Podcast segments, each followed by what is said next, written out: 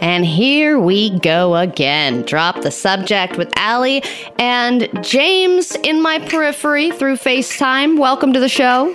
hello, hello, hello. I'm here. Yes. What has been going on with you? I mean, what's nice about doing this from home is that I can take a little. This is so great for peeping toms and people who want to see inside other people's houses because I love to just pe- like peer behind your head and go, "What is that? Was that a picture of a naked man?" Yes, it is.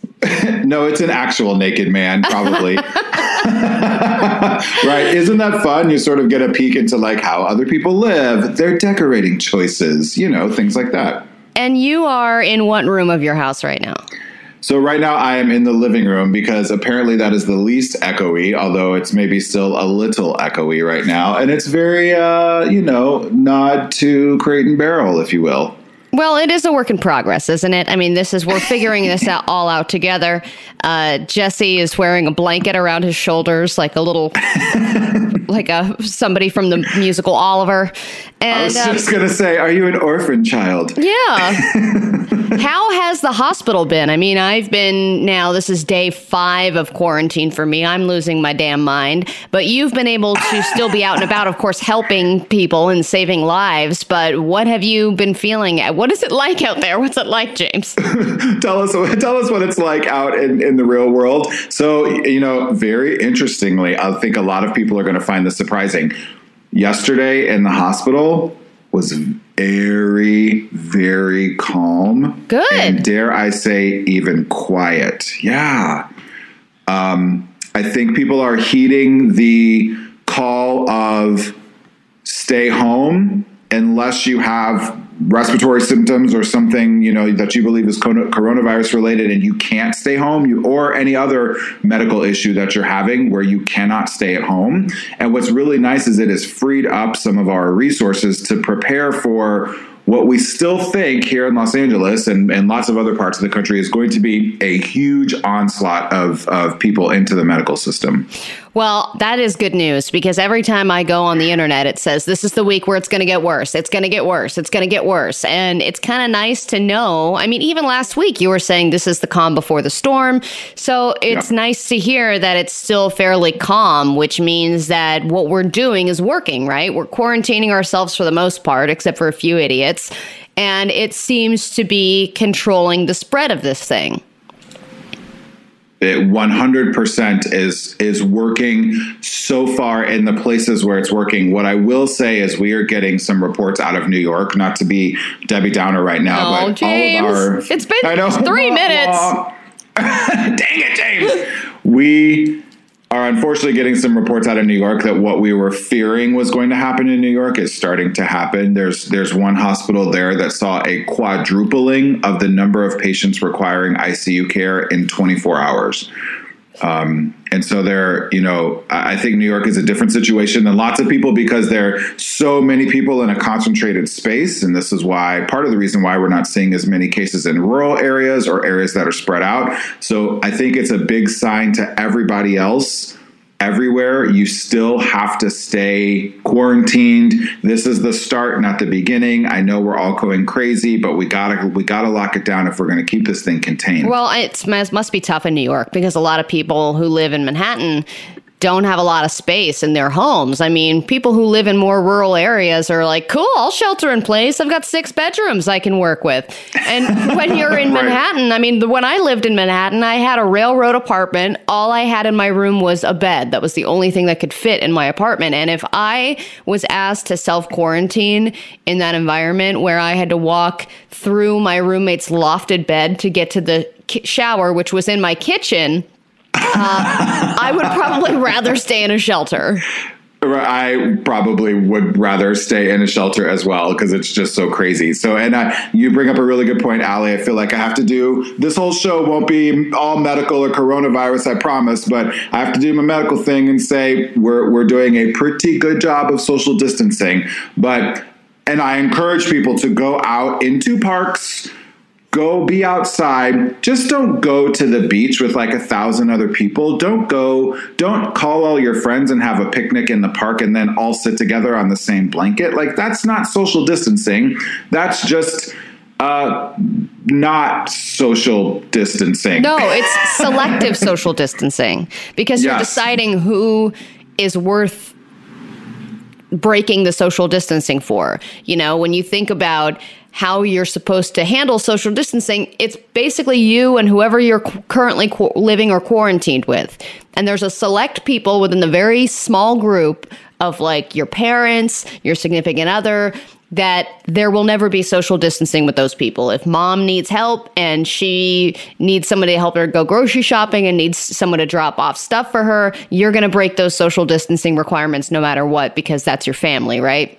But Of course. when it comes to, you know, your friend Debs who wants to go to the beach and and she's like, "But I'm Debs." And you're like, "Well, all right. Like you can't do that." And you're starting to see that when we were hiking, which we will get to for just the tip Tuesday today. A lot of people are out on the hiking trails and um, why don't we just take it from the lesbian experts? I've got some tips for you on how to do it correctly because a lot of you are not. Um, but you see people in these bigger groups and you're going, you're not social distancing. I know that you don't live with all of these people. You've met up with these people to go on a hike, and all of you are within two feet of one another. That ain't social distancing. That that's not social distancing, and you just can't. You know, you can't say, "Oh, well, they're my friends. They're not going to have the virus. They haven't been around anybody sick. They haven't been sick yet." You know, like that's not how social distancing works. And I love that we have you, the lesbian experts, are going to give us some hiking tips because. I'm gonna try to sneak Chris away to hike for his birthday this weekend, so we I can't wait to talk about that. Okay, perfect, because I've got a lot of do's and don'ts. They're mostly don'ts, but there are some do's. Okay, when we get back, Trump around. Trump is already itching to lift some of the social distancing that has been put in place. He's trying to jumpstart the economy, but is there a way to open up the economy without a health catastrophe? We will get to that next. You're listening to Drop the Subject. Drop the subject. The new Channel Q. James, you.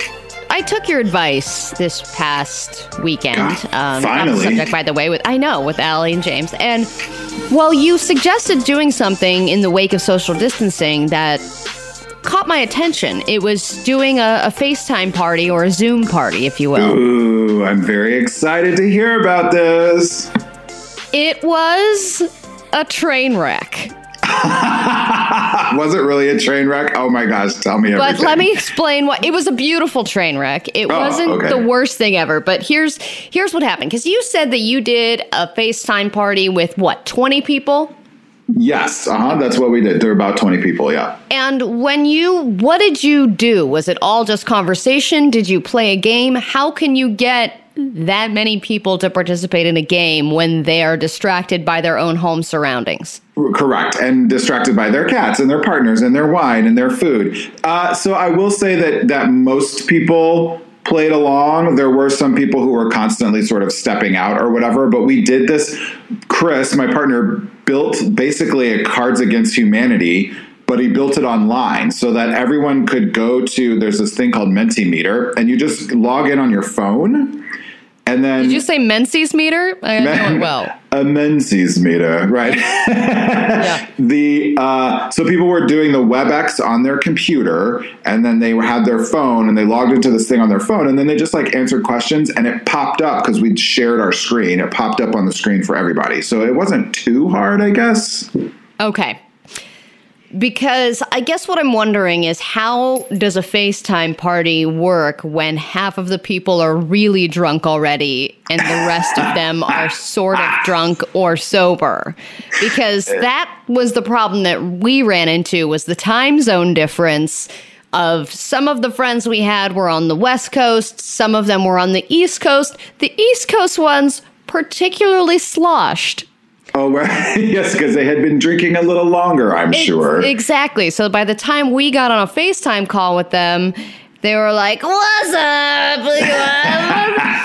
and then uh, my friend at one point just put a, a a sloth stuffed animal in her place and walked away from the conversation. I'm pretty sure I talked to the sloth for a couple of minutes before I realized, but Because you were also sloshed and a sloth, right? I was sloshed talking to a sloth. to a sloth, right? But I mean, then people started holding up their dogs and cats and having their cats try and talk to each other. And then we would try to be catching up with a couple of people that we actually hadn't talked to in a while, while other ones were just yelling in the background. Uh, eventually, somebody broke out a ukulele, and then that that got Katie out and getting her her flute and putting her flute together. I mean, it was a hot mess. It was a really fun hot mess, but I guess. I was unclear as to how normal our FaceTime was compared to the one that you had because we had max like 10 people and you said you had 20 and I cannot imagine what I did times 2. the, the madness of it, right? T- times two. Well, so I think I will say to the credit of you and your clearly crazy crew, uh, our FaceTimes, WebEx, whatever video conferencing party was earlier on in this thing. So I think it was before people started to like lose their minds, which people are very clearly losing their minds right now. It hmm. was like day two or three. So everyone was like, oh, this is still cute. I'm still going to drink a little wine. I'm still going to whatever. I'm working in my pajamas. Like it wasn't really a big deal at that point. Now I think that we're like a solid week into this.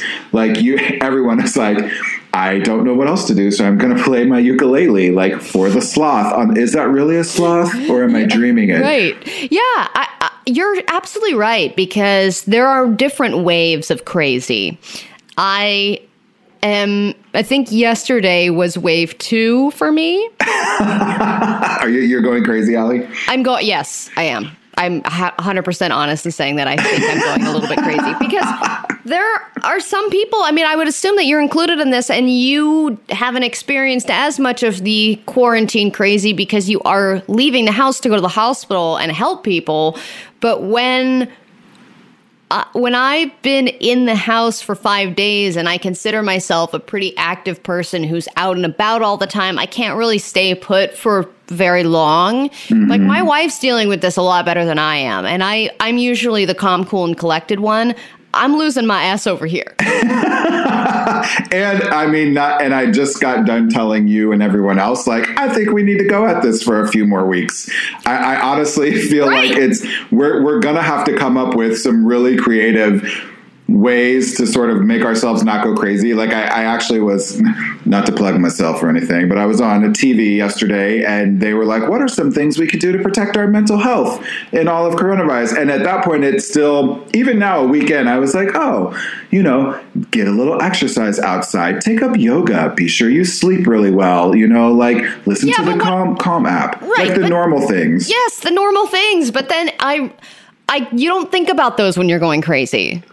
Right. When you're like right. what leading up when it when I was still in wave one of crazy, I was reading all those articles. You know, we're talking to Dr. Jen and we're we're figuring out ways to stay sane and to be great with self care and be like, "Ta- buy an adult coloring book, do yoga, journal, and you're like, yeah, I'm just gonna do all those things and keep a schedule, and it's super important. And then yesterday, when I'm like, what is time? I can't I think about the fact that I need to do yoga or journal. I'm just thinking about the fact that I don't want. I just want everything to go back to normal, and that's all I can think about. You have this restless feeling where you you chuck that list out the window, and all bets are off. all, all bets are completely off. You know, I think this might be an okay time, though, to dive into something really crazy and let it consume you a little bit. I think we might have to give people that green light just to survive. Like, for instance, I know you've been working on that book where because you can understand your cats like you speak cat. And so if you work on that like babel course in order for people you know you can upload it and make a bunch of money people will download the course and be like oh hey this woman taught me how to speak with my cat. Like i think now's the time that you really dive into that and you really just have full-on conversations with your cat. Okay, yeah, because it's either that or like Leonardo DiCaprio from The Aviator. like i don't i don't know who i'm talking to All right. I have gotten sidetracked, but when we get back, I want to ask you about this thing that I did last night. I want to, it's not sex related, I promise. I want to know if I am a bad person. Uh, so we will get, take a little break and we'll get to that when we get back here. Listen to Drop the Subject. Drop the subject. The new Channel Q. James, quick question for you. Yeah, yes'm. Am I the worst person ever? Pro- probably. Let me. No, wait. hold on. Oh, I haven't oh, even told oh, you can't a story answer. yet. Damn it. Jesus. it's been rainy Mm-hmm. in this area. I'm a, I would say, an aggressive driver Oh, good. Yes, thankfully. because I, you know, especially in times like these where there's not a lot of traffic, I bob and weave. Yeah, yeah. Because there are some people that aren't still aren't going the speed limit because they don't know what it's like. Uh, and there's no one on the road. So I'm in a situation where I'm on a pretty busy street. Mm-hmm. Two of the lanes are totally jammed up. One of them, the right lane, is very open. It is open for you. So yes, so I I'm an opportunist. Of course. I go into the right lane. It's raining out. I start going through the green light. It's a green Uh-huh. light. Right? Legal. Yeah, I'm not breaking any laws. I'm driving through at a reasonably brisk pace. And as I'm about to cross the intersection, I see a very large, sizable puddle on the other side of the intersection. So Uh-oh. if I kept going, I would have driven straight through the puddle. Sure. And just to the right of the puddle No. was No. a man with a shopping cart. Oh, and he was old. and he was an old man oh. with a shopping cart. and I was like, no. In slow motion. But there was Uh, nothing I could have done because if I had slammed on the brakes, I could have gotten into an accident or I could have gotten rear-ended. behind you. Yeah, yeah. I there was nothing I could have done. Did you give him a courtesy honk? No, I didn't. and I drove through it and I saw this guy get covered. No, he really did. Compl- oh yeah, it was like, and then I was driving. I kept going, so I didn't even see like the aftermath of Oh, it. he's still standing there, Allie. He's still sitting there cold. and so um, uh, there's nothing What? worse, right? Lonely. No, you. I mean, I was right. Without the story, you, you are the worst human. All right. on Well, earth. thank Uh-huh. you. Just wanted to check on that. Yeah, just just making sure. Um, but drop the subject. We are not in studio right now. Of course, we have been quarantined, but we are keeping you company today. Uh, a little more drop the subject coming up after this. Drop the subject. The new Channel Q. All right, moving right along. Uh, James and the worst person ever here with you on this lovely Tuesday. You you pretty much are the worst person. I ever. know. Yeah, yeah. That's okay. Um, of course, on Tuesdays, we do Just the Tip Tuesday. We share tips, tricks, life hacks, and things that can make life a little easier, which is very important right now. I've noticed, as a lesbian and therefore an avid hiker, They, because they, they do go hand in hand. Like one has to really go with the other. Yes, they go. Yes, they go. They go hand in hand, and we've gotten several miles under our belts at this point, under our big belts, and so we we have, and we're actually pretty lucky with where we live. There are hiking trails everywhere. I mean, we did that on purpose. We will never live less than five minutes from a hiking trail ever in our lives. That's, how much we love it. That's great though. And now everybody is hiking because, you know, when we first started self quarantining, there were a few more people out on the trails. Then they started closing down the gyms. And that's when people really started to flock to any kind of hiking trail that they could get their hands on or their feet on. Uh huh. Where you like get off of my trail. Well, I mean, of course, we're possessive. So we're going to, be I mean, if you look at alltrails.com, and that's where we usually go to find a hiking trail, it'll say lightly trafficked or like this is a very isolated trail. You go there, it doesn't matter. There's always going to be full, there's cars in the parking lot, there's families, and you can tell people that are first timers because you see like one dad who is actually prepared for a hike and then three children that are in you know skinny jeans and converse and they're like Right. dad this is stupid I don't know why my feet hurt. right so there are some do's and don'ts and there are there is a thing at, such as hiking etiquette so i thought for just the tip tuesday we could go over some of the things to keep in mind when you're out on the trail so that the one outside place that we have remains a safe space And and sacred, absolutely. So there are some on this actual list that's called barefoottheory.com. There's a whole thing on trail etiquette and hiking rules, but I have some of my own. So I'm just going to go through those really quickly and then we can get to the ones that are actually on the list. Okay? Right. And and I kind of want to know if you agree with the ones that are on the list here too, like both of those. Yeah. Okay. So the first thing I'm going to say is don't ever follow anyone too closely. when it comes to social distancing, we practice that at all times on a hiking trail. So if there's even just two of you and you're behind another group of two or three or even one, don't I don't want to feel I don't want to hear your conversation or your breath on my neck. That's the whole uh, like that is something that no, you have to maintain a fair distance. Now, is it Okay. because it's a creepy sort of thing? Like you're like, why are these people following me too closely? Or like the whole point is to be out in nature, like kind of away from people, and you don't need people all up in your business. Well, both, but mainly the second one.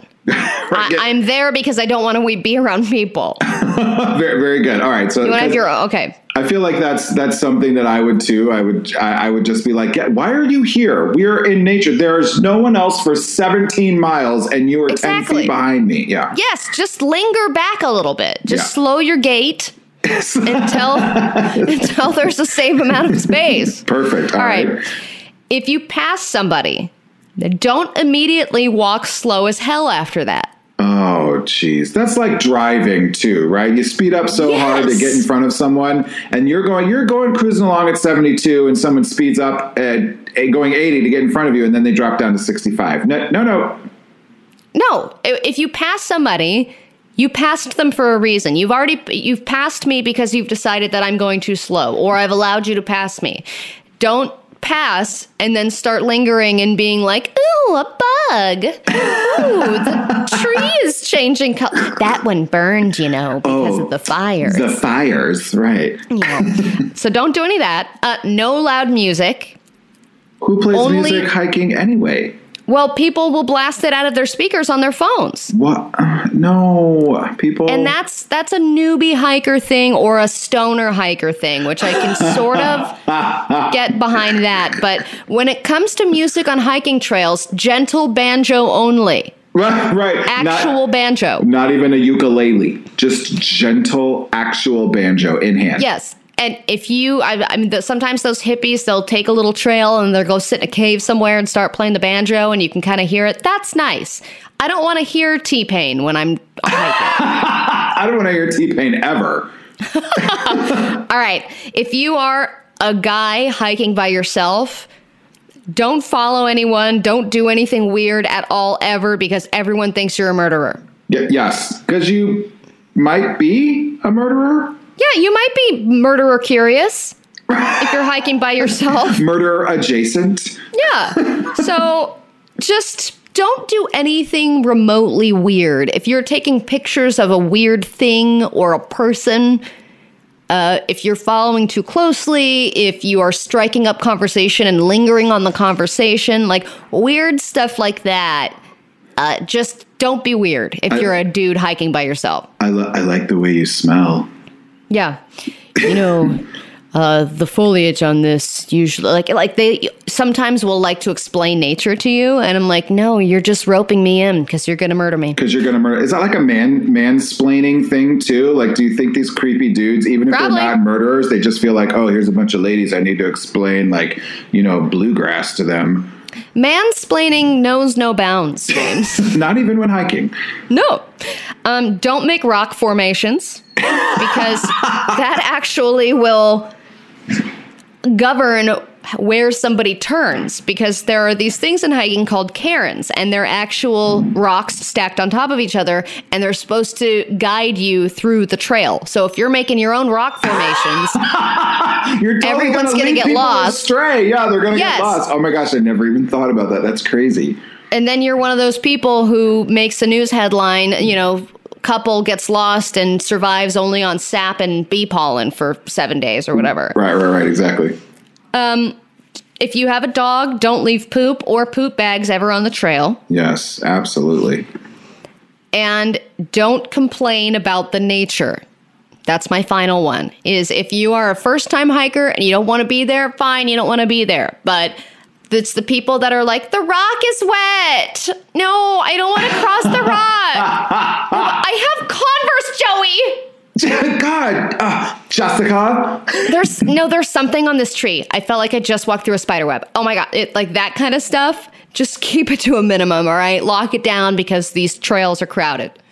I, I can't even believe that people even say things like that. That's kind of the whole point. Like, get sticky from the sap and a little wet, wet from the rock, and Yeah. like be away from your phone and television for more than an hour, for Christ's sake. Yeah, so if you're gonna do that stuff, if you're gonna hike, just hike right. All right. There are now there are some actual things. I've given my list, and we're gonna get to the actual list that is from the all-knowing internet after this. Drop the subject. The new Channel Q. Welcome back to Drop the Subject with Allie and James, home edition, and we are talking about hiking for just the Tip Tuesday. A lot of people are out on the trails. Uh, it's making us avid hikers very jealous, and we thought we would go through some of the do's and don'ts. I have given my own personal ones, but there is an actual article on Barefoot Theory about trail etiquette. So I thought we could go through a couple of the real ones now that I've just gotten off of my venting soapbox. Though I feel like your venting soapbox was very good. I feel like these were really practical tips, sort of like be a kind, halfway decent human being in general, and how to apply that to hiking. So they're very good. I like them out. Yeah. And anyone with trekking poles has hierarchy. That's the last one I'll add. Oh, like that means they're like the real deal Holyfield hiker, like they are not messing around. Yeah, or they're just like old people who really love hiking, and the reason that they love uh, that like they they've hiked long enough to the point where they've purchased trekking poles, and if you've done that, then you've earned yourself a little seniority. They're they're like the Yoda masters of of hiking. It's true. Okay, so let's start with going to the bathroom because oh. there is a, a little bit of etiquette here when it comes to even if you're not seeing anybody on the trail, which is unlikely right now, and you really got to go, you have to go. The rule is that you have to go 200 feet away from the trail. That's the best practice. And I went to the bathroom on the trail a few days ago over the weekend Aw. and I broke one of the rules that I'm actually looking at in front of me right now, which is Oh, to no. not go near a water source. because so many people probably are going towards the water source at some point and they might, you know, like get near your stuff. or they're like, "Oh, a, a creek. You know, the the wat- freshwater creek is probably great, and they're sold out of water at Costco. Why don't I just fill up my water bottle?" And you've just done your business in that same water source. Oh, yeah, yeah, yeah. I see. That sort of in the water source. I was even just thinking like next to the creek. Like if I'm going to have to do my business here, I might as well look at the pretty creek. Yeah, exactly. Well, and number two, if you're going number two, I I think that the rules don't apply anymore. Like I don't know. like, Like obviously, need to make it happen. if you have to go number two on a hiking trail, I feel bad for you. Just go wherever you can. Where, wherever you can. You know, someone that I know uh, very well and love very much had an incident uh, hiking with some new friends. So this was like years and years ago, but they were like new friend. You know, they were like six months in. You're just still like, yeah, I think I really like this person, but I'm not totally sure. Well, okay, let's go hiking, like whatever. And got hit with like the stomach, like your stomach just flared up, and you're like, uh oh. I know this is coming. Like, you know, right? You just know. So my friend was like, oh, okay, uh, sorry guys, I gotta like whatever, and just starts down the hill, but falls, like, tries to run down the hill so fast that they fall and start tumbling. No. So they get a hold of themselves from falling just in time to just everywhere. So they're sort of like falling In their but their pants are still on, I assume. their pants are still on, so they're rushing Oh. each other to get their pants off. And then what happens is just the way that they were positioned and whatever, the pants come off, and the shoe and there, a shoe had come off, and everything went into the shoe. Oh my god. I so can't is- imagine a worse scenario. Like Uh-huh. I really because when you have something that bad happen on a trail, especially if you're at the midway point, Uh-huh. you have no choice but to hike with an S shoe, an S filled shoe for the rest Oh. of that trail. I think the shoe was left behind. They were Okay. like, no, we're. It was because it was such an S-filled shoe that there was no, there was like no recovery, no coming back. So the friends gave their like gave socks. So there was like one shoe, oh, like six no. pairs of socks on one foot, Oh, I- S-covered pants. And like, because this was not meant to be like a long hike, like no one packed out toilet paper or anything. Like there was not.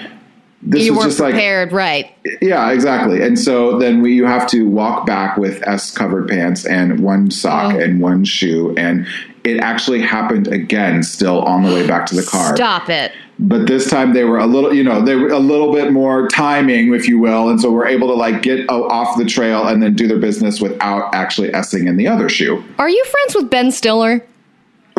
this is what it I feel like this would only happen in a Ben Stiller movie. That's exactly With like what the girl sounds that like. he's on one date with uh-huh. and the parents that don't necessarily like him yet. Of and then he he he has an S shoe moment. Um, Yes, yes. That's unbelievable. Okay, quickly. Proper trail etiquette for uphill hikers versus downhill hikers. Apparently, downhill hikers always have to yield to uphill hikers. So if you're hiking down and people are coming up, you're the one who has to stop and let them pass. Solo hikers always have to move for big groups. That's another one. And when it comes to the hierarchy of mountain bikers, hikers, and horses, horses are first, hikers are second. Bikers, you always have to yield to everybody because you have wheels, and that's not fair. I almost feel like the people on feet are more agile than the people on wheels. Yeah, I know, but I, if you've especially got headphones in or something like that, and you're, I mean, you're just coming blazing down the trail, you're going to knock some people out. So you uh, have to yield. I, I totally, I, I appreciate that. I suppose, yes. Let- Plus, they have to yield somewhere, James. They do whatever the hell they want on the road. Right, bikers, you just can't have everything, okay? Okay? Just because you have two wheels. All right. We have to take a break. When we get back, it's time for news it or lose it. Drop the subject. The new Channel Q. Drop the Subject presents News It or Lose It. The time has come for News It or Lose It. And yes, we are at home, so we don't have access to the regular bell that we use in the studio. But James has found a great workaround. I bet you know what that sound is. Let me let me try it one more time for. I, I was going to say for those of you listening at home, but everybody's listening at home. Ready? Cheers! Ah, ah, the sound that's familiar to us all right now. Still makes my nipples some sort of way. Same. All right, I'm going to give you three headlines. You make three choices, and we'll get right into the stories. You ready? Sounds perfect. I'm ready. Headline number one New animal study suggests males and females have different life expectancies, but which one is longer? Nah, not into that. I'm Oh. already I'm already depressed enough, and my guess is that men were going to die earlier. Yep, that's it. Uh, headline, headline number two. Um, in case you're interested, Woody Allen has just detailed his relationship with Soon Yi in a new memoir. Man, ugh, like so gross, but also we got time for this. Okay. And then finally, headline number three why your ex is always sliding into your DMs right now. I mean, it's a thing right now during quarantine time. Like everyone's getting a little crazy in the DMs. Yeah, everyone's like, remember, remember Jessica? I saw the best uh, meme uh, yesterday, actually, because you know this is what you do at the hospital in Right. the middle of a pandemic. You check Instagram. Uh, so I saw the best meme that said all those Insta girls getting back to their DMs, like, "Oh yeah, my Christmas was great. How was yours?" like now that everyone has time, they're actually going back and responding to everyone who slid in their DMs. It's hysterical. Yeah, clicking over to the the message requests that you have that you've never checked, and there's like 50 of them. Right, right, right. And you're like, "Oh, oh, my bad." Oh, hi. Uh, okay, let's start with Woody Allen, and then we're, we'll move our way over to the X's. Um, Woody Allen has blasted his ex, Mia Farrow, about her, quote, Ahab like quest to destroy him with sexual abuse allegations. And he gets down dirty about his romance with Soon Yi, who Ooh, it wow. was his stepdaughter, right? And she was like 14 or something. Yeah. Like, isn't this the whole issue? Yes. like, no, you don't get to be self righteous about this, dude. Sorry. I mean, at least, like, I'm not defending Woody Allen by any stretch, but at least he's stuck with, you know, like, they're still married. Uh, I mean, correct, I guess. Like, what? Here's what he said. He said, At the very early stages of our relationship, when lust reigns supreme, we couldn't keep our hands off each other. And it's it's a piece that's called Apropos of Nothing, and it just came out yesterday, and no one really cares about it. The book right. Wow. Um, had originally been set to be put out um I guess earlier, but it was dropped by the distribution company after mass protests who were angry that the company would even publish him. And in the book, he he says that he and Mia Farrow were basically apart by the time he began dating Soon Yi, which was their adopted daughter, 35 years younger than him. And he recalled the day that Mia Farrow learned about the affair after discussing, uh, discovering erotic photographs of her 20 something daughter at Woody Allen's apartment. Ah. He, he said, Of course, I understand her shock, her dismay, her rage, everything. It was the correct reaction. Sometimes, when the going got rough and I was maligned everywhere, I was asked if I had known the outcome, do I ever wish I never took up with Soon Yi? I always answered I would do it again in a heartbeat. Really? Yeah, man. That is and crazy. when you think about how you can't keep like that those lustful moments that he's discussing, right? When you first start getting with somebody and it's all sex all the time. When you say I can't keep my hands off of the other person, Woody Allen, like to say I can't keep my hands off of Woody Allen, I mean, come on. like I mean, was the feeling mutual?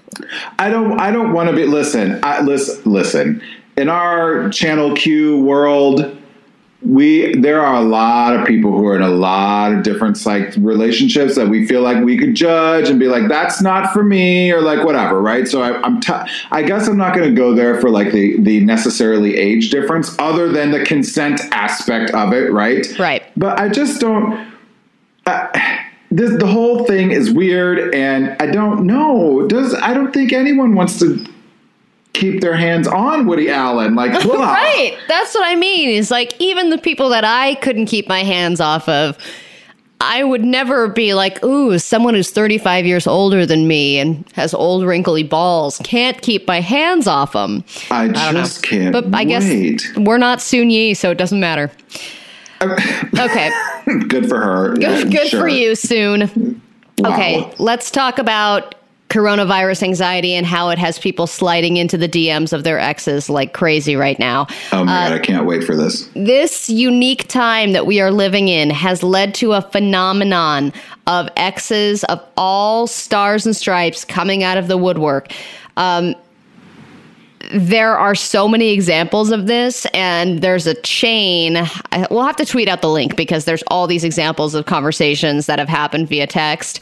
Um, will you S my D late tonight? That's just one. just I right promise- away just yeah. out the gate right Yeah. out the gate. Uh, then the person said, I can't. Then the person responded, COVID.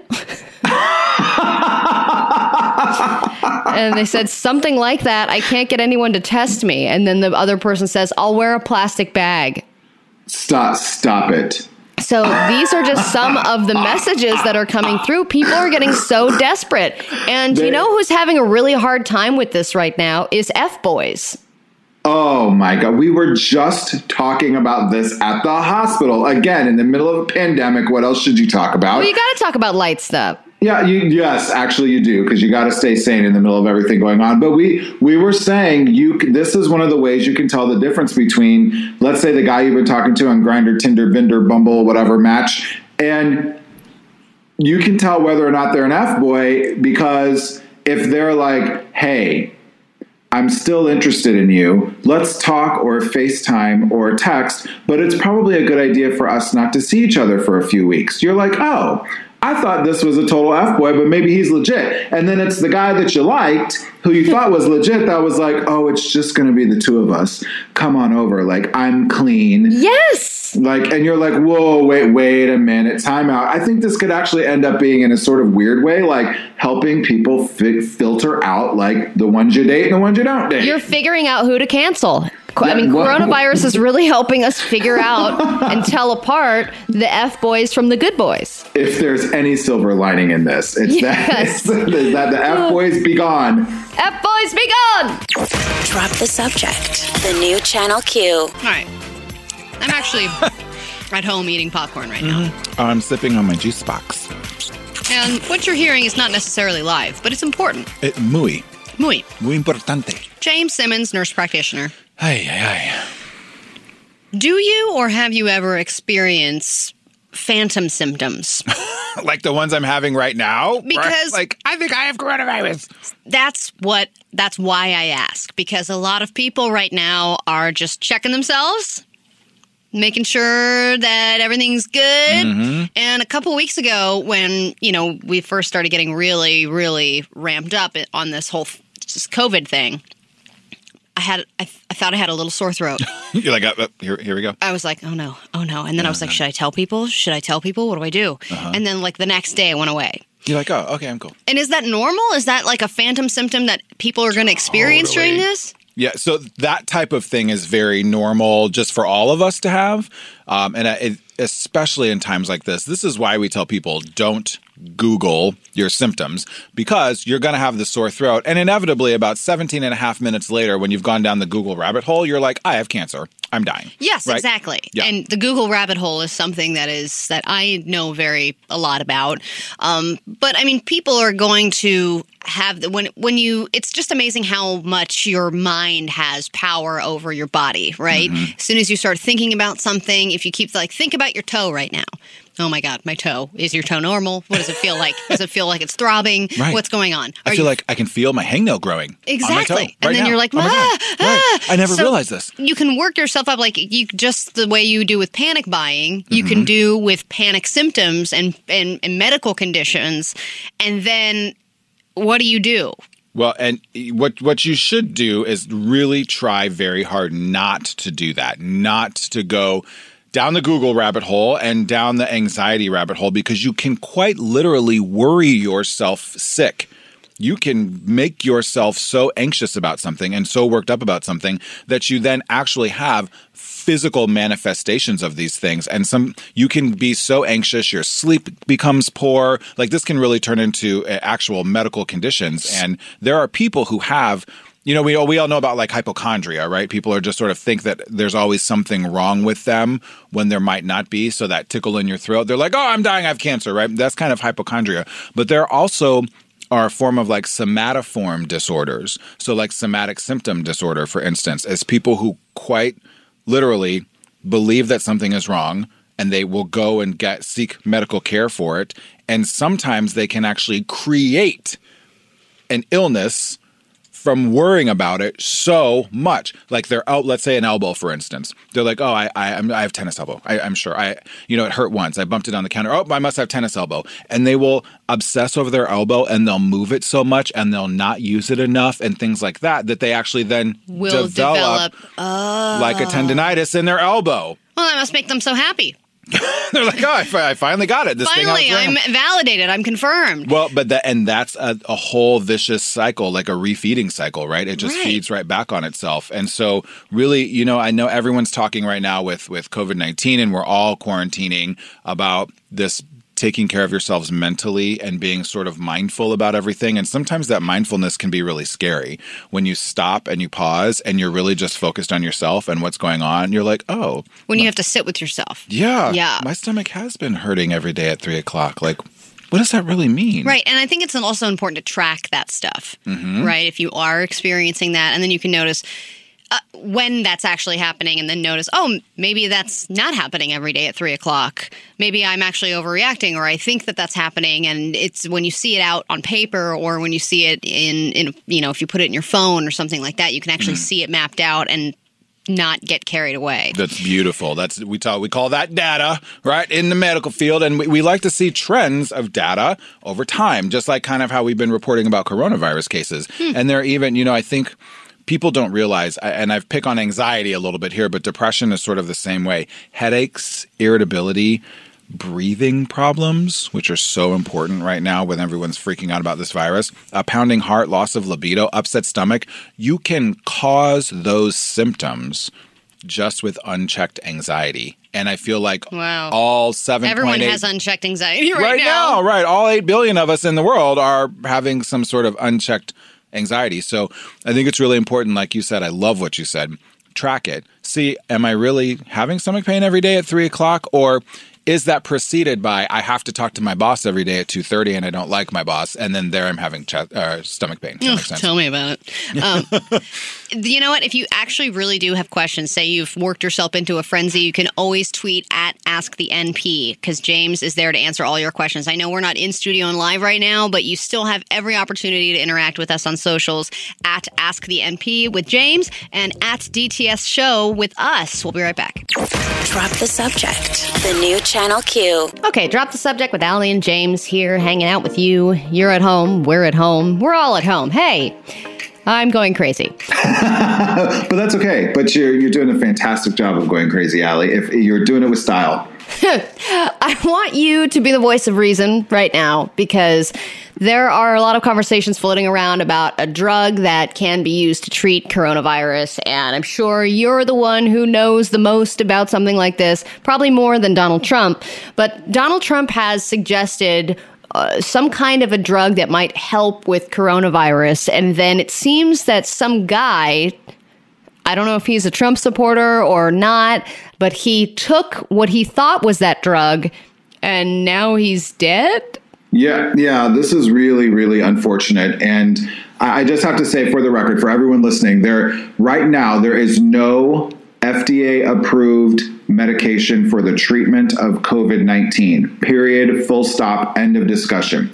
That being said, there are several different medications that are currently being researched that could be effective against this. One of those drugs is hydroxychloroquine, also known as Plaquenil. It's an old anti-malaria drug, and we mm-hmm. currently yes, use it yeah. for people right with rheumatoid arthritis. There's also another version of that drug that's called just chloroquine or chloroquine phosphate, and they're different drugs. Chloroquine phosphate is more dangerous. It's got more side effects to it.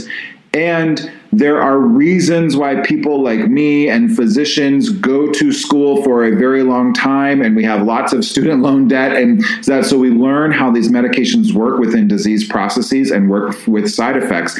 And this medication right now is A, not even approved, either of them. B, it's only been studied in very, very, very small sample sizes, so we don't know the impact of it. And C, you can't just take this medication thinking that it's prophylactically going to help you not get as sick with COVID 19. So, when does this echo or remind you of the HIV uh, the HIV epidemic and when drugs were becoming available but hadn't been FDA approved yet and then everyone's scrambling to get their hands on them at, uh, like are there are you seeing similarities here? There, there are some similarities, except for the fact that, you know, I think there's there's much less stigma around COVID nineteen right now, obviously, and so you know in the '80s when during the that crisis, um, there were so many individuals in the epicenters of the crises, so like New York and San Francisco in particular, and somewhat in LA, that people were trying to get a hold of any sort of medication to see if this could help, and they couldn't like pharmacists wouldn't give it to them because they they wouldn't allow them in their pharmacy because people there was still so much misinformation about HIV at the time there is now still and it it it was kind of different than that. Where now, what pharmacists are running into is they're actually having a hard time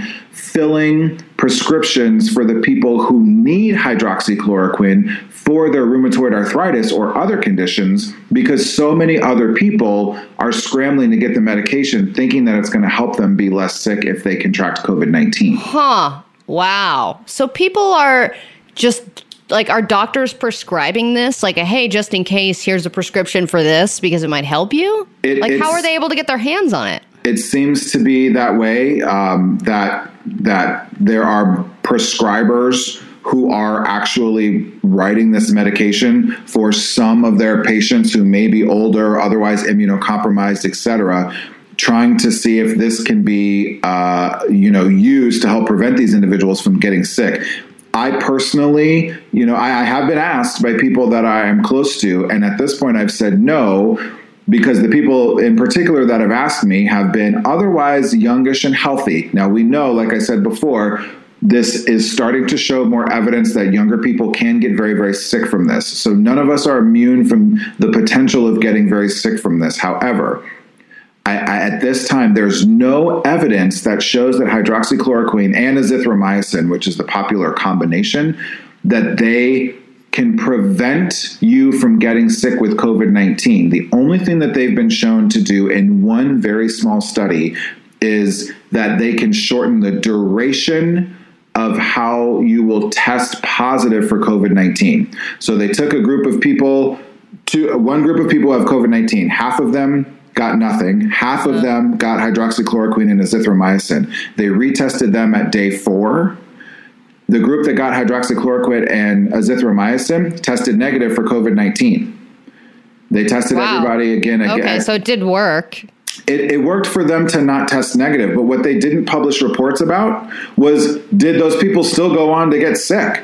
Like, Right. is this a testing error? There's so many other questions that go on with this, and I'm not saying that that we should not give, we should not have hope about this because I think we do. I actually think this combination may end up working. There are just too many questions, and it's just too dangerous right now for people to just willy nilly go off asking whoever to give me some hydroxychloroquine and a, Z- and a Z pack and just pray that this is going to work against COVID 19. Yeah, yeah. Especially you, Willie. Don't go all willy nilly on us. Well, please don't don't go willy nilly. Yeah, because you need more information. I mean, people just go crazy. They're just like, I don't know, just grab it. Just ask, grab it first and ask questions later. Right. Um, interesting. Thank you, James. Well, when we get back, we're going to actually talk on the phone with a guy who is a veterinarian, and he has some information on how to keep your pets safe and active during this time.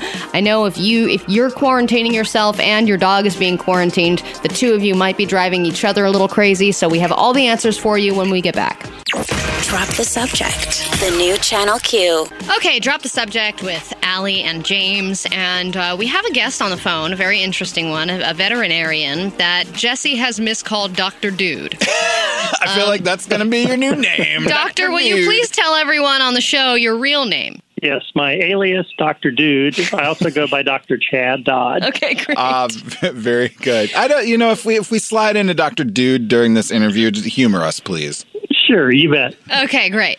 Um, now, a lot of people, of course, are concerned about their pets right now. I I know that there's still a lot of new information floating around on whether or not dogs can contract COVID 19, but they can, in fact. Is that correct? Are dogs just at as much at risk? What do we know about how animals are being affected by this? No, what the experts are telling us is that really we're not seeing any transfer of the disease between people and pets. So, really, for dog owners, they shouldn't be concerned uh, about the transfer of this coronavirus.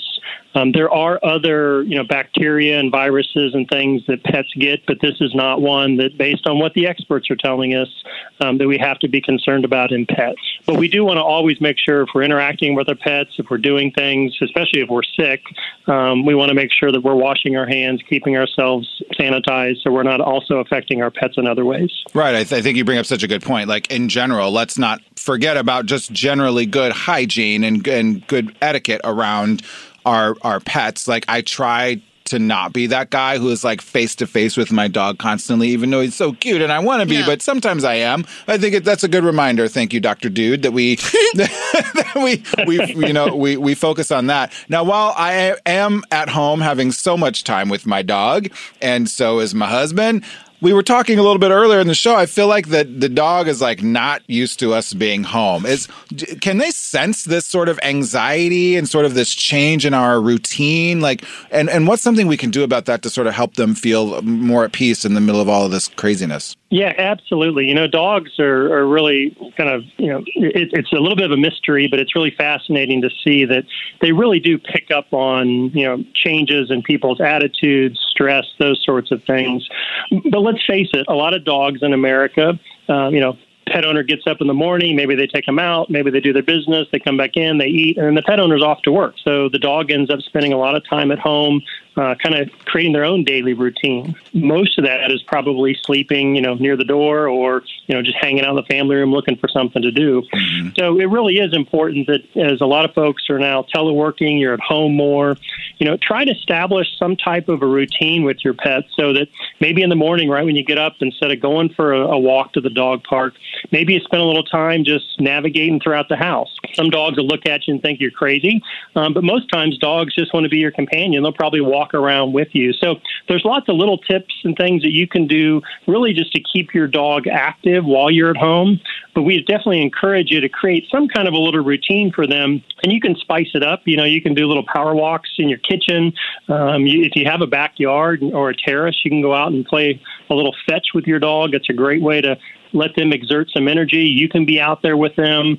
You know, don't overdo it. You know, you definitely don't want to overdo any sort of exercise activity. Uh, but there's lots of ways you can keep your dog active. Uh, at UMove, we've actually put up a lot of different tips on the umove.com website just to help pet owners think about some ideas, but also, hey, this is a time to get creative. Let's find some new ways in which we interact with our pets, um, and they can be a lot of comfort to us during these crazy times that we're living in. All right, chatting with Dr. Dodd right now. And when we get back, I want to ask about pet food. Should we be panic buying pet food or is it just people food? Plus, should we just be throwing our dogs on treadmills? What's going on? How are we going to keep them active? Specific methods after this. Drop the subject. The new Channel Q. All right, we're back here on Drop the Subject. Allie and James, of course, we're unable to be in studio right at this moment for obvious reasons, but we are on the phone with Dr. Chad Dodd, who's a veterinarian, and he has a lot of information on how to keep your pets safe and active. Now, on the UMove site, I see a dog on a treadmill. Do you need a separate treadmill for a dog? Do you need a dog specific treadmill? Or if you have a treadmill at home, can they just hop on that? Yeah, so you know, surprisingly enough, a lot of, especially the sporting dogs, a lot of really active dogs, they can do quite well on a treadmill. Um, if you think about this, you know, keep it low to the ground, you know, keep it on its lowest settings. Always, always, always keep an eye on your dog. You never want to put them on a treadmill and let them run by themselves unsupervised. All right, I'm getting to the shower. I'll be See back. ya. I'm, I'm going to go stand in line at the Corona grocery store. Yeah. I'll be, be right back. Yeah, don't, don't, don't do that. Um, and of course, we would, of course, you know, want to advise you if you're going to do something like that. Say you have an electric treadmill in your house, you may not be using it yourself. It's probably got a clothes hanger on it. Um, take all that off. If you want to have your dog walk on it, you know, maybe five to ten minutes a day, that's great. Uh, but first, you know, make sure you call your veterinarian and just ask. Say, hey, is it okay if I, you know, run ruffles on the treadmill or walk them on there for a few minutes a day because I can't get out to take the dog on a walk? And they'll give you great advice on whether or not that's a good thing for them. Uh, but most dogs would do really well uh, with that kind of activity at home. Now, when it comes to pet food, that's something that we were thinking about when we were doing Mm. our panic buying. We were like, oh my God, is there pet? Do you know of any kind of hysteria or any problems with people hoarding or loading up on pet food, or is it mainly just people food that's the problem? Yeah, so you know, if you go to a grocery store, you go to your local pet store, you're probably going to see people stocking up as opposed to hoarding pet foods. Uh, we sure hope that they're not hoarding pet foods because that really isn't the thing to do during a time of emergency. Uh, but one of the things, and this is actually a big movement in the industry, is to make sure that pet retailers are acknowledged from the government as um, as an essential business. And why is that? Well, a lot of pet owners they do end up buying their pets food, the daily nutrition they're getting, they buy it from that retail store. So, um, really important to make sure you try to keep that as routine as possible for your pet. Because let's face it, a lot of other things are changing in their day to day environment. Let's try to keep them on the same foods they're on. Let's try to make sure they're maintaining their health level by being active. Um, and let's try not to make any big alterations in that. Now, if for some reason you have to make an alteration in your pet's diet, you definitely want to consult with your local veterinarian because you don't want to switch them off of something. Maybe they're on a specialized food for a health condition. You don't want to switch them onto something else that might create a little GI upset, um, maybe just the wrong food for them. So um, hopefully, you know, we can just use some good common sense. Uh, make sure you have plenty of food for your pet, uh, but don't need to overdo it. Okay, and then my final question for you because we're running out of time. If my if I die, will my cat eat me inside my apartment within 48 hours? I, I'm not authorized to answer those. All right, so that's a questions, yes, sure Doctor. Dude. I That's- know it. That's that's a good that's a good answer. I love how this whole conversation, by the way, doc, Dr. Dodd, sorry, was about dogs because you know it should be. hey, all right, it's a whole different topic. Hey, Doctor Doctor Chad Dodd, let us know where folks can find you on the social medias because they're gonna have time to look you up. Yeah, so if you go to youmove.com, that's whyyoumove.com, you'll find all the information about what we're doing, what I'm doing, and what we're trying to do to help pets stay healthy during all this. Thank you so much, Doctor. We'll talk to you soon. Stay safe. Thank you. Have a great day. You, too. Drop the subject. The new Channel Q. Okay, over here on Drop the Subject, in different parts of Los Angeles, and also chatting with all of you on radio.com and on HD radio and beyond. We thought we would share, uh, Allie and James here, thought we would share some positive things that are going on in the midst of coronavirus because, after all, if you read only the doom and gloom, you will just basically be under the covers sucking your thumb with a bottle of vodka. And we would like to avoid that. I mean, we're we're okay with a little bit of vodka, maybe, but we don't want you under the covers with a bottle. And frankly, uh, this is honestly really good for your mental health. We got to we got to keep it up a little bit. We got to talk about the positive things now and then. Yeah, so I figured we could go through some of these and just be like, yay! Yeah, yeah, yay! Okay, so the first thing is uh, there are now 20 coronavirus vaccines that are in development. I know we talked a little earlier about the, uh, uh, what is it again, chloroquine? Yeah, hydroxychloroquine. Yep. Um, but there are several that are in development, and that sounds promising. It, it's super promising, and I, th- this is land speed record timing for how fast we're saying that we might be able to get vaccines out. Some are even saying it could just be a couple more months now, which is unheard of. Wow. Um, many, many people are sharing masks or, or donating masks. Uh, I know Elon Musk is one of them, right? Yeah, he. This was really surprising. I walked into work yesterday and heard that Elon Musk had donated uh, thousands of N95 respirators to the hospital I work at, and others were working on donating as well. I also just, you know, on my own sort of platform on Ask I've had so many people reach out to me asking if they they found a mask in their garage that was unopened. Could they mail it to me? You know, can I? People want to sew masks. They're asking all about that. I think it's really it's amazing how much people are are, are really contributing. Now, do you still need masks? Because I, I may, I may have a couple. You might, you might have. A, I, I'm actually okay right now. Uh, I know the hospital I'm working at is really working hard to like beef us up because we kind of know what's coming. I have a little secret stash of my own that each of us was given. Um, so right now I'm okay, but you hang on to that mask so I know where to come when I need them. Now, do you need like some leathery, dikey gloves? Because that might help too. I've got a couple pairs of those on on loan out. I got uh, I got my gloves from uh, uh, Home Depot. Yeah, that, they uh, yeah. breathe, but they're durable. They're they're super insulating. durable. They're vi- virus proof.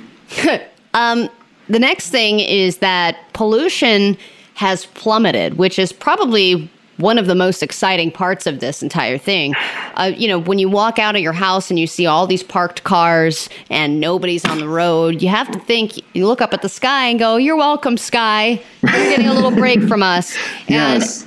it, according to some environmental scientists, they're estimating that the improvement in air quality could collectively save as many as 75,000 people from dying prematurely. Which is pretty crazy that, uh, you know, maybe there's a balancing thing going on here, you know, that this virus is wreaking havoc, but it's also giving the, uh, the Mother Nature, Mother Earth, a chance to just breathe. Yeah, take a break, Mother Earth. And, right. you know, animals, st- spread your legs, stretch your wings out. right. Take a little breather from us because let's be honest, you need it. Like you you can literally take a breather and actually breathe. And actually breathe. Good clean air. Um Physicians have been worried about potential ventilator shortages. So, researchers have been developing low cost options like MIT scientists. They're publishing an open source instruction and research manual on how to build your own inexpensive, uh, inexpensive ventilator. So, that's great. Wow. Uh, everyone's doing free concerts. That's really exciting. And totally. then uh, and the Nobel Prize winner who correctly predicted COVID 19 uh, or the, just COVID 19 trends like this, he said, We're going to be fine. Oh, hey. So then, then, we're good. That's pretty good. He's a Stanford biophysicist named Michael Levitt, and he has been, quote, remarkably accurate when it comes to predicting the, uh, China's recovery from the virus since he began researching the infection rates back in January. And he said, What we need is to control the panic we're gonna be fine. So you heard it here first, ladies and gentlemen. The Nobel Prize guy says we're gonna be everything's chill. All right, so chill out. Everyone just chill out. I honestly feel like this needs to be the guy that we hear from every day rather than Trump, rather than lots of other the media sources. Like this, look, he is 100% right. China shut it down like no one has ever shut anything down in history. And last week, they stopped reporting local cases of transmission. They literally had zero new local transmission cases. So like everyone just take a take a page. Yeah, take a page. All right. Well, when we come back, we're actually going to share some of our quarantine hacks because people are coming up with their own life hacks, and it is just the Tip Tuesday. We'll get to that when we get back. Drop the subject. The new Channel Q. All right, it's Tuesday here on Drop the Subject with Allie and James, broadcasting from our homes, and you are listening from home, and you can continue to. If you're not already, just say, hey, Alexa, play Channel Q on radio.com. She will listen to you. She's probably getting a real workout these days. Yeah, Alexa is like over all of us being She's home. like, you guys, I'm very stressed. That's exactly what yeah. she's saying. but you know who I really feel bad for right now is tech people. Why? Oh, why is that? Just because they're having to answer 10,000 million tech questions right now as everyone figures out how to do their job remotely. Yeah, you know, like my wife and true. her company, the, the IT guys, like, I mean, grocery store workers and tech people usually have fairly stress free jobs and yeah. they are stressed out as all hell right now. And I think if you are a tech person and you need us to send like animal GIFs, or like a happy dance or like if you want some do I'll mail you some donuts. If you're an IT person right now, uh, tweet at us at DTS Show or on Instagram at DTS Show. You can direct message us because I think you deserve a little a little loving right now with all the things that you have to go through. I think um, you've really come up with something there, Allie. I think we're we're onto something here. Our poor IT guys are really struggling. They are. We need a helpline for IT people. I mean, yeah. they're the ones who are usually answering all of our help calls that we are get, you know, and it's usually something stupid like you don't you, like your computer's accidentally on mute.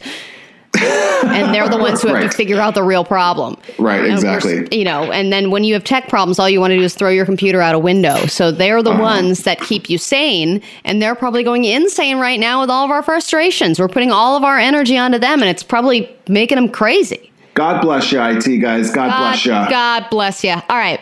Some people have gotten very creative and created their own hacks when it comes to workarounds during the quarantine. One guy in particular has become very resourceful. He's a dog owner and he came up with a very new and different way to walk his dog while still staying inside his house. He basically connected his dog, he put a leash on his dog connected the leash to a drone, and then the drone went right outside and slowly walked his dog down the street.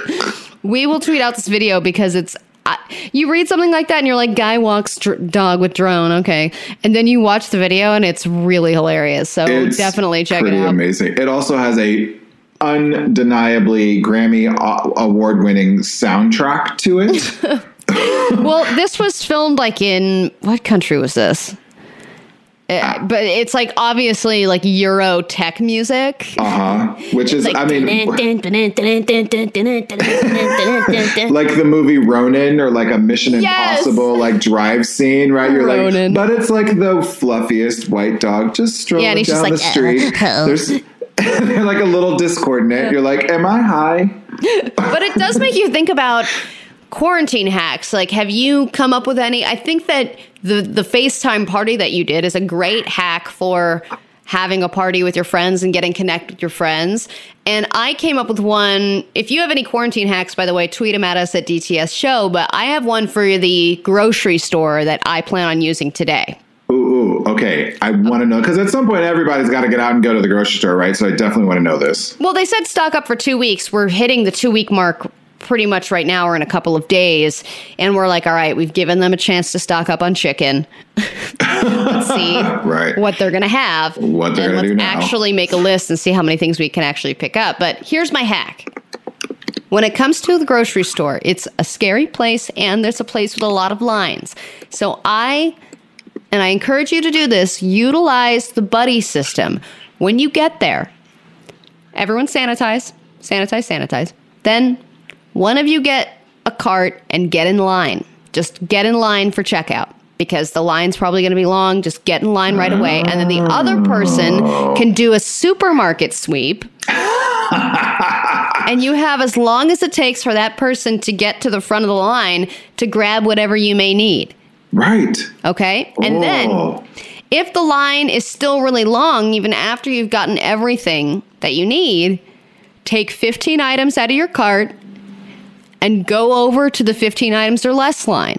and just keep doing that over and over and over again until you've gotten until you've paid for everything with the exception of of course like produce and alcohol which you have to wait for actual checkout and alcohol right i, I do think if this because if you end up having to do this for too long i feel like maybe it's not going to end up being a time saver but it certainly is going to make your grocery store line waiting experience much more interesting right? Exactly. much more fun everyone loves a supermarket sweep yeah, I I, uh, I I think everybody does love a supermarket sweep. Like, and speaking of like going through areas very quickly, you know, one of the uh, hacks I think is fantastic. I wish I would have come up with this myself, but I think you can make different rooms in your house different themes. So let's say you have access to some of your like um, Christmas decorations or decorations from something else or whatever, and so you can act like you're on vacation in one room and make one room like the spa room, right?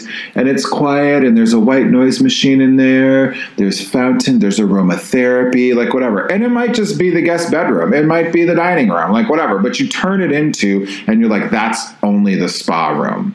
And so you go in there and you're quiet or whatever. Mm. And another room you go into and it's like the dance party room. And you got your old lava lamp and your disco ball and your 70s costumes or whatever. And you go in there and it's like funky 70s music playing. Like, I think we can create different environments for ourselves within our own home so it doesn't feel like we're just trapped in the same, like we're on Right. the couch No. staring at TV. you know? Exactly. And if you only have one room, if you're in a studio, you can just section off different corners of your room, and each corner is a different decade. Yeah. oh, I love it. And you can drink through the decades. Yeah. Or you can do each room or corner of the room a different bad prom theme, like under the sea or space. Or what I was trying to think of the what's the Whitney Houston song that uh, everyone had as their like prom song back in the day, like um, from the movie The Bodyguard, right? You I Will Always Love You? like, yes, you could do like an I, I Will Always Love You themed prom. Yes. I, I like this. See, we can get creative while we're at home Mm-hmm. using these hacks so that you don't go crazy. I highly advise it. Do not just sit on your couch and stare at the TV the whole time. Yeah, yeah, yeah. yeah. Uh, but if you do, watch some Whitney Houston. Okay, that that's always a good good recommendation. All right, when we get back, What are we talking about? Uh, We're gonna do a little bit. Uh, since we've done some happy stuff and some hacks, we got to do a little bit of news about what's going on with maybe coronavirus, and then I think it's my turn to get you to pick three of my stories and news it or lose it. ah, all right, that's next. Don't go anywhere. Drop the subject. The new Channel Q. All right, as James said, it's very important that we keep you updated on what's actually going on with COVID 19. What is the update today? Because I know yesterday there were most of the states in India had kind of gone into lockdown, but today it has taken a whole nother step forward. But then actually things kind of looking up in China. Yeah, so the, it's very interesting that you say that. I think if people have any question at all that this is a global pandemic, uh, we, you know, we have the second largest country slash subcontinent on Earth now ordering its 1.3 billion people, B Jeez. billion, to Billion. to stay inside their homes for three weeks, which I think is a fantastic move, um, and at the bare minimum amount of time that needs to happen. And listen, it's a lot of this is because, again, I, I, can't, I feel like I'm beating a dead horse here, but people are obviously not listening in certain in certain places. We only have three tools against this virus. We don't have a vaccine or medications yet, so our only other tool is to stop the spread of it so that it doesn't get out of Yeah, control. yeah. And so you can't, I cannot imagine the ramifications if this virus were to go wild in India. And let's say, you know, with the current mortality rate of this thing at one to two percent right now, if let's say even half of the country of India gets this, you know, that's that's five. What is five hundred million? That's five to seven million people dying from this if if it doesn't mm-hmm. get curtailed. No, absolutely. I mean, I went to India last year and I cannot imagine like people are out and about constantly. It's just you know, it's a it's a walking culture, but it's also people are out and about. I mean, the traffic is crazy there, and I can't even imagine what it's like to look at those cities right now and see emptiness. Yeah, it- It's, I mean, it's, it, when you think about it with any big city or any super populated country, China, us, uh, India, I mean, so many millions of people's lives are being affected by this. And they're also saying that the World Health Organization, some of one of the spokespeople there is saying that America could possibly overtake Europe as the center of the coronavirus outbreak. So it seems that things are sort of starting to die down in China. I think they've lifted some of their lockdown rules and and then in Europe things are really spiking and here they are sort of spiking as well so it's, Right. it's interesting and and kind of crazy to see everything move to different parts of the globe yeah, and and where they're at and the outbreak. and and and you know speaking of the outbreak and and it possibly being you know kind of refocused and recentered here in the United States, uh, New York right now, New York State, but New York City in particular is really the epicenter of where this is crisis is going on right now in the United States. They have uh, more than twenty five thousand, almost twenty six thousand confirmed cases as of this morning, with one hundred and fifty seven deaths. So right now their mortality rate is is still doing well. It's less than one percent, but um, just New York State right now counts for accounts for seven percent of the global cases, and you know Mayor Cuomo or Mayor, excuse me, Governor Cuomo is is reporting that New York's case count is doubling every three days, which is why you see God. this frantic. Uh, need for ventilators, masks, etc. And I, I think it's really important for people to understand this. We can throw numbers and statistics at you all day long, but a these are people and these are people's lives. And I also think it's really important to remember that just like lots of pandemics, uh, earthquakes, plane crashes, all of these things that really sort of, uh, unfortunately, seem to be the things that bring us together as people. Just because it's not happening to you in your immediacy does not mean that you should not act. no, I know. It's because people inherently, I, I think most people in all of humanity think of themselves first. They think of how things affect them. And if things aren't affecting them directly, it's business as usual, right? And then as Yeah. soon as it starts affecting you, oh, wait, you're saying I can't go into work, oh, but I live with three kids. How am I, how am I going to do that? Now this suddenly affects me. So now I'm going to ask questions and I'm going to want to know what's going on and I'm going to be more active and vocal about everything now that it's directly affecting me.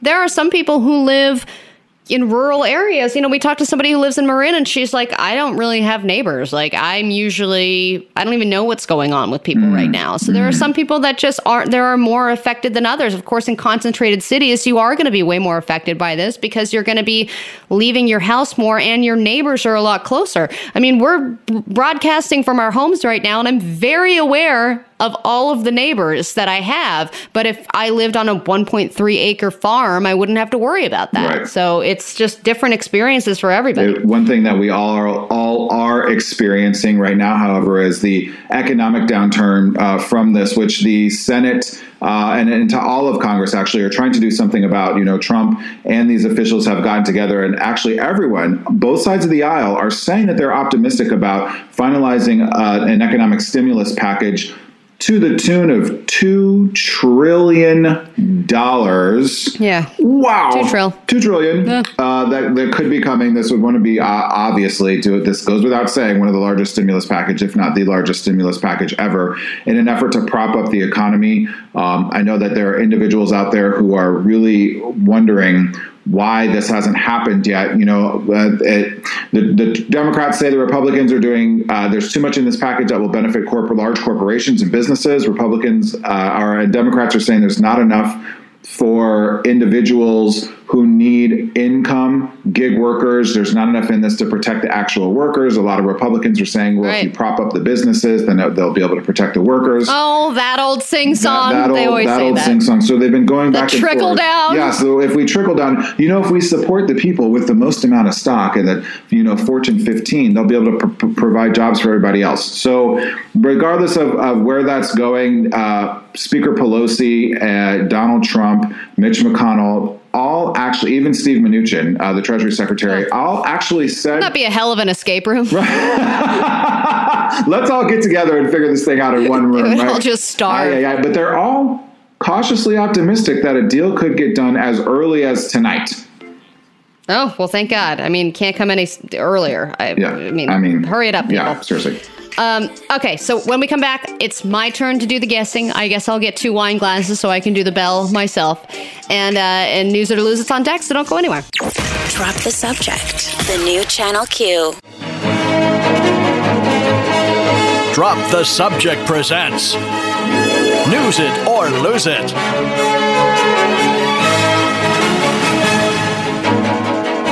Okay, now James has three headlines in front of him, and I have. I've not collected two wine glasses, but I have two mason jars because I'm gay.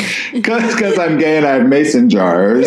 So- Uh, is this because all of your wine glasses are dirty? You've drank all the wine? That's correct. Yeah. Uh, I also cannot. I do not want to deal with a fight if one of them were to break. Oh, okay, funny you say that. When I got my wine glasses earlier, I picked from the old wine glass collection Oh. because my husband would have it, like have me, my head, if I broke the new wine glasses. Yep, yep, not okay. Yeah, yeah. All right, I'm ready. good. All right, news or lose it. Headline number one. This one's kind of sad and interesting at the same time. People are coming out of the woodwork to accuse Ellen DeGeneres of mean behavior. Ooh, news it. Uh, She can do no wrong, or can she? Uh, or can she? Story number two. In the midst of a pandemic, will the FDA finally lift the gay blood ban? Oh, great! I'd like to hear an update on this. Ding, yes, as would I. And headline number three, finally Hobby Lobby forces staff to work during coronavirus after CEO's wife receives message from God. Oh, you know what? I did hear about this. I'm gonna lose it only because these people suck. Because we don't want to give Hobby Lobby any airtime. No. Wah, wah. And I don't think they had a, have a lot of foot traffic to begin with. Like, I'm Right, pretty yeah. sure they needed only a skeleton staff to get through any given day. Like, who else is? Uh, anyway, Yeah. I'm getting off subject. Yeah. All right, let, Right. let's get into the stories. You got it. So we'll start with Ellen. Unfortunately and unfortunately, right? We love Ellen. Obviously, Ellen is out and proud. She's married to Portia, uh, Portia de Rossi, and uh, she's well, really one of the first biggest stars to come out. And then her career is really, after some bumps, only taken off since then. But now. Maybe Ellen isn't everything she's cracked up to be uh, on the surface. So, a gentleman named Kevin Porter tweeted this out who said, he, uh, this was on March 20th, right now we all need a little kindness, you know, like Ellen DeGeneres always talks about. She's also notoriously one of the meanest people alive. what? Res- respond to this with the most insane story you've heard about Ellen being mean, and I'll match every story with $2 to the LA Food Bank. and there's been a lot of responses. 42,000 likes as of that day. Uh, people, 8,000 people are actually talking about that tweet right now. This is crazy. And he wrote a ca- caveat in next tweet. He said they have to be real. Like he doesn't want you to make things up. There has to be like real interaction. Like people who worked with her. Absolutely, yeah. So, and people who have people who are known have come forward. Uh, TV writer uh, Benjamin Simon said she has a sensitive nose, so everyone must chew gr- gum from a bowl outside her office before talking to her. And if she thinks you smell that day, you have to go home and shower. oh my god! You know, none of this surprises me. I, isn't that funny? I mean, I, we love Ellen at the same time, but I think sometimes Yeah, when you get to that status, like it's a It- little intense. It's true. Like I, I have such mixed feelings on Ellen because in general, I, I love her. You're right. She's an icon. She's always going to be an icon no matter what because she was one of the first people ever to come out in a time where it pretty much ruined her career. And the fact that she's been able to bounce back from that and become this megastar is a wonderful success story. That being said, I think a lot of times she sells out and she gives herself a completely different story than what's really, or she tells a completely different story than what's really going on. And so a Right. text, a, a, a Twitter thread like this is is not surprising to me for that reason. And I mean, you're living your life with everybody falling over themselves to please you. So make you happy, eventually, yeah. you do get weird. Uh, Yeah, you, well, you start you start to assume that everyone's job in life is to please you, right? Right. If that's all that happens, yeah, Right. Hmm. absolutely. This last one, and then we'll move on to the next one. I know we're running out of time. Uh, there's there's so many. You have to read this Twitter feed. It's pretty intent. It's pretty crazy. Uh, this one person wrote, Chris Farah, I worked at Real Food Daily. I served her brunch. She wrote a letter to the owner and complained about my chipped nail polish. Not that my nail polish chipped on her plate, but just that I had chipped nail polish on my fingernails. I had worked till closing the night before, and then this complaint came in the next morning and almost got me fired. All right, well- insane. I definitely know that I could never work for Ellen DeGeneres because I not I don't really paint my nails often, but if I do, they will be chipped within five minutes of painting them. Almo- almost instantaneously, right? Yeah. And and really quick before we go, so that you, as most of you know, uh, right now it is still if you are a gay man, or sorry, if you are a man who has had sex with a man at even just once since 1978, you are not allowed to donate blood. Now, in some states, there are soft they've softened restrictions to these that said if you have not had sex in the last year, you can donate blood. So you can be gay, you just have to be celibate for at least a year before you want to donate blood. What gay um, man's doing that? Right, right, exactly. Name one. Hello. Nay, seriously. Obviously, we're going to be in need for blood right now. And the reason we need blood is not because COVID 19 requires blood transfusions, but because people aren't going to donate blood. People aren't at donation centers because we've closed them down. So we still need people to donate blood in certain ways. What now is happening is that California State Senator Scott Wiener, an openly gay man, he he he, uh, has It- criticized the blood ban. He's also calling for uh, the FDA to ease prohib- uh, you know prohibitions on this and allow gay men and everyone to be able to donate blood. I know per, from personal experience, the blood gets uh, checked and cross-referenced between four and seven times uh, every single time for HIV. So it's very Wow. safe for to donate blood. Um, yeah, I hope this goes away because we need it very soon. Yeah, absolutely. I, this is the fir- uh, first time in a while that I've seen so many commercials for donating blood. I was actually looking up places today. So because I'm a blood hero, James, and Yeah, uh, we're both that's right. ONEG, so I hope that we both can do it together very soon. Drop the subject. The new Channel Q. And just like that, it is time to say goodbye. You know, if you missed anything, I highly recommend checking out the podcast. Um, you know, it's it's nice that we're still here for each other. We are still going to be on the air, even if it's from home. We are always going to make sure that we can uh, banter, make gay jokes, and give you much needed information in a time like this. Uh, James, it's always wonderful to be on the air with you, and I'll see you again tomorrow. Thank you very much. I'm excited to be here, there. Where am I? Where are we? Where, where are we? Oh, James, turn around, honey. Oh, oh, I'm at home. Great. Um, but of course, before we get out of here, we have to give you some happy endings. Ah. All right. There are a lot of sad times, stressful times, anxiety ridden times. But it's important that we take some of those things and we make them positive, find some kind of a silver lining in all of it so we can give you something nice and juicy and light to take into the rest of your day. I guess I'll start. Uh, sure.